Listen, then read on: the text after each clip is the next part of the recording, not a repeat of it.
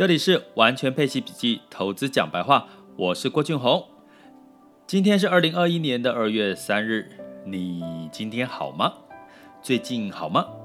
不管你最近是什么情况，或者是尾牙的时候呢，有抽到大奖，或者是正在思考一些人生的方向，其实只要新的一年来，我觉得除旧布新其实就是一个很简单的一个幸运的逻辑。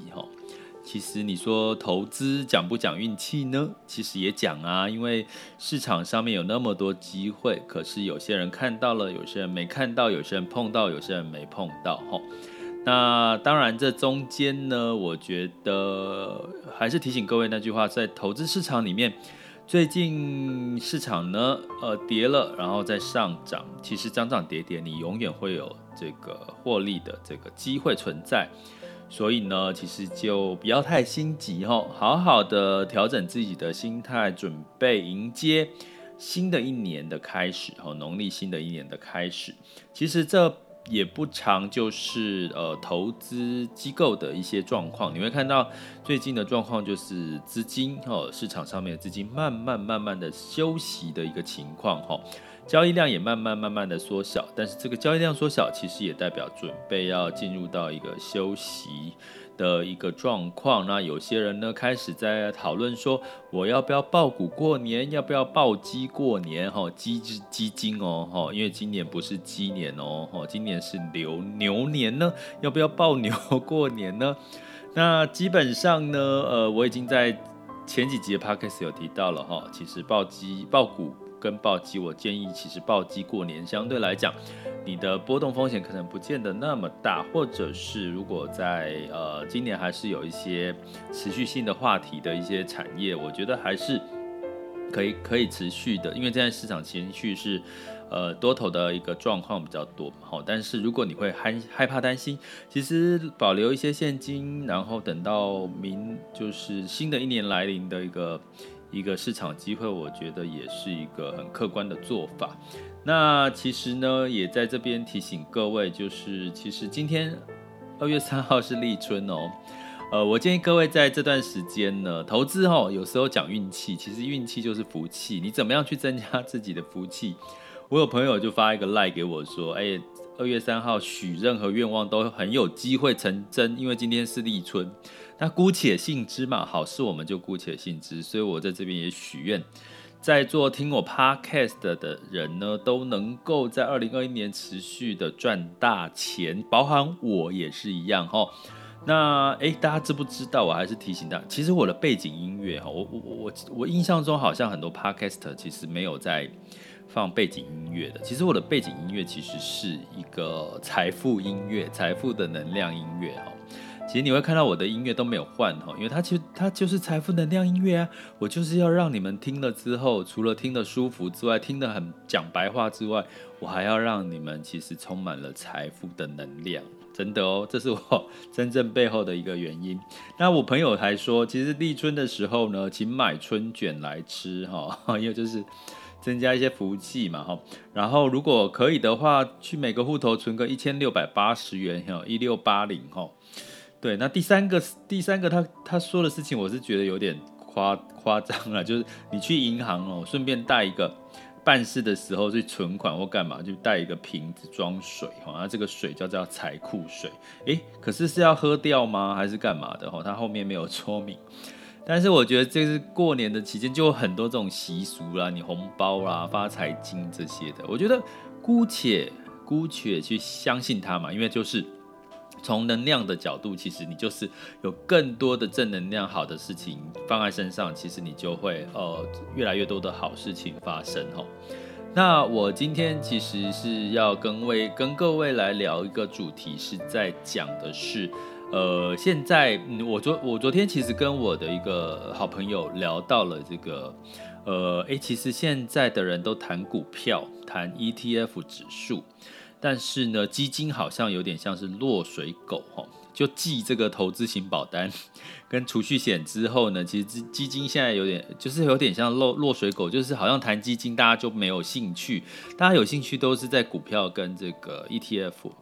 可是呢，我在这边其实要提醒各位一件事，刚好我今天看到一个媒体的报道是，目前的银行财管大翻转，基金胜保险。因为过去银行卖保险的比例也很高，因为保险其实财管很大的一个核心价值是在一个保本跟稳健。那因为现在保险的这个利率预定利率越来越低了，所以基本上我看到比如说在2020年目前基金对保险的资产配置的比重是在银行端是7:3左右哦。也就是说那这个7:3 算要有一个对比性嘛。我刚刚讲2020年基金对保险是7:3 ,2019 年是3:7 所以你就知道其实基金已经开始回到这个很多大资产客户、高资产客户的一个青睐。那所以我会建议大家，我某种程度有一个直觉，2021年应该是基金年。为什么？因为我在不同的主题里面，我跟各位提到，其实今年的基金表现其实很多是优于指数的哦。为什么优于指数呢？因为 很简单来讲，就是因为在多头的时候，你有很多的这个机会或暴涨股，其实这个是要透过基金经理人主动去关注、去挑选的。那你指数一定都是挑所谓的大公司、大股票嘛？那这些大公司、大股票，其实它就是指数。那你指数你永远那些小的或者是比较成长题材的，你可能就追不到吼。那所以呢，你会看到今年2020年的基金，我提示过几档不同的产业的基金，它的表现都可以接近 50% 以上一整年吼。那尤其我最近特别提到，就是2021年有几个市场，包含除了台股之外所有的机构都是畅旺台股嘛，那另外一个就是 A 股跟港股的市场。那我在我的网校也特别去提到这些市场的一些机会在哪里，跟2020年的一些表现。其实像我在上一集也提到，这个 A 股基金其实一整年的表现，随便一档基金其实都是在 70%到80% 的一个获利。那所以呢，其实在它指数就没有哦。我刚刚讲，如果你去回看这个中国指数跟这个基金，其实它的表现是大幅度的这个偏离，也就是说，这个基金的这个投资收益的获利的溢价其实是比ETF 来的高很多。所以呢，有时候我觉得啦，就是回归到我讲，在最近2021年的很多事情，你要用开放的心态去看待，比如说数字货币的这个市场的状况，比如说现在散户可以对抗这个小虾米，可以对抗大金鱼主力吼，那原因是因为社群的一些力量。所以我觉得市场的投资机会一直都有，但是我讲的是投资机会，并不是投机哦。所以呢，你怎么去掌握这些可以优化你的这个投资报酬率的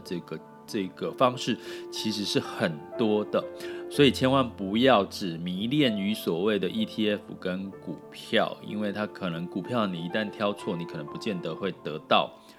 你要的这个结果。但是某种程度呢，你会看到今年的趋势很明显，很多人第一个保本的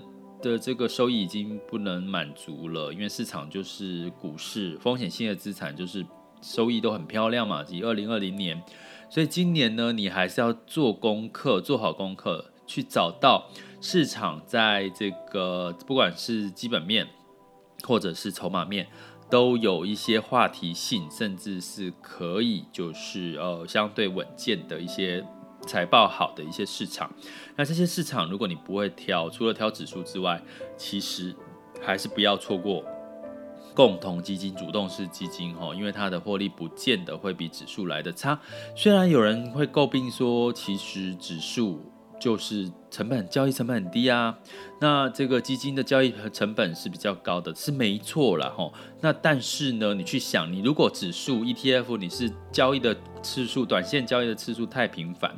相加出来的成本跟你基金某种程度可以长报。为什么可以长报？因为它就是已经在主动式基金帮你内部去做调整这个标的的比例了。所以你如果是长期做一个短trade，就是这个交易来交易去这个 ETF 或个股，其实不见得你的成本会真的会比较低，尤其在市场波动相对大的情况下。那另外的收益呢，当然也不见得会比较不好。那另外呢，如果你投资 ETF， 你当然是现在在台湾的 ETF ETF 的种类越来越多了，可是如果你投资的是境外的 ETF， 你还要冒汇率的风险，甚至你还要考虑到这个境外的这个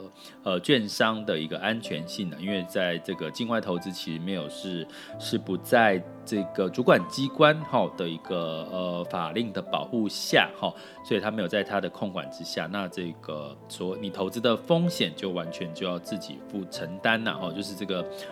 投资的这个选择的平台券商跟你的资金的安全性就要你自己去负担。所以呢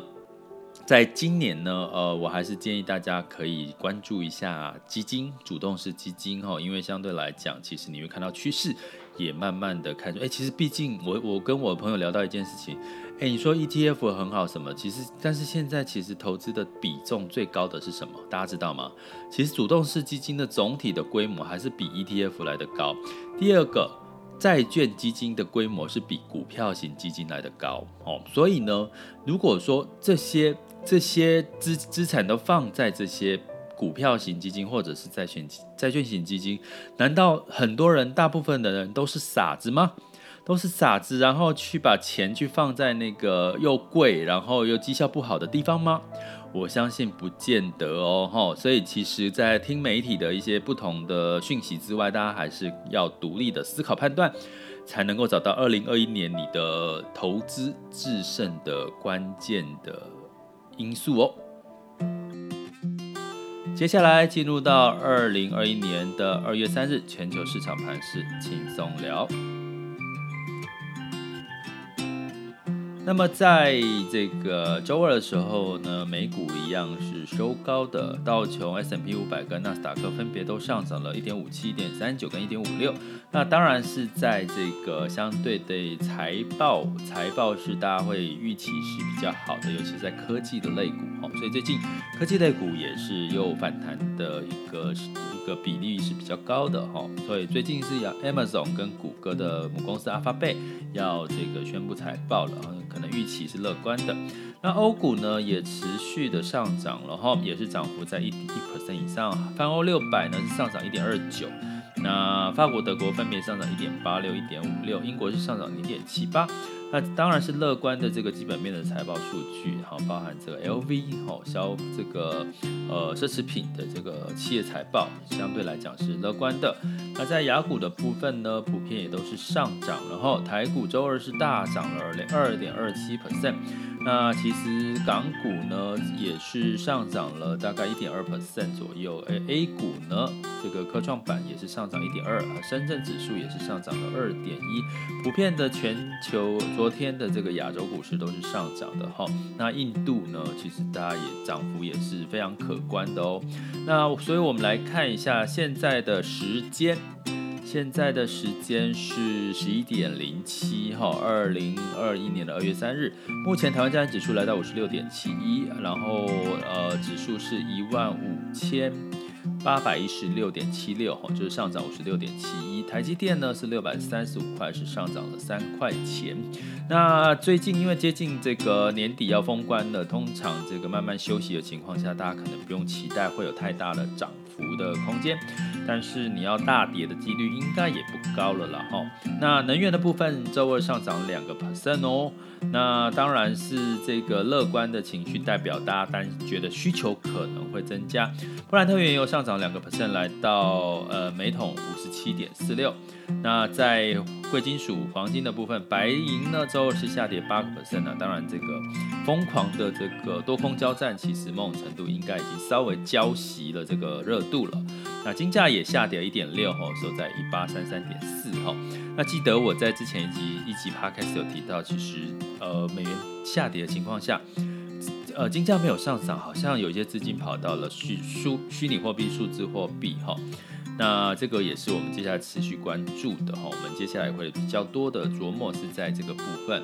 那像最近的一些虚拟货币其实也都表现的还不错哦。那我们接下来再来透过我自己的实际操作来给各位一些心得的分享。那在汇市的部分呢，美元指数来到91.5，哇，那美元呢其实已经兑换欧元呢其实有稍稍的上涨咯，所以呢当然这个是美元上涨因素，黄金价当然会下跌，白银也当然是下跌的可能几率是比较高的啦。那整体来讲，因为欧盟的数据呢，其实经济的萎缩幅度呢，其实是比预期的来得高一点，所以让这个美元兑换欧元的部分呢，其实是稍稍的上涨。但是呢，兑换新市场货币，比如说美元对台币是 28.055、美元对人民币是 6.4 啦，所以基本上也都还是在偏这个新市场货币比较偏强势的一个情况下。那这个情况呢，会不会改变？其实已经陆续有机构在提说有升息的几率，或者是美元的一个走升的一个几率，但是目前应该还是会看到下半年或者是在明年的时候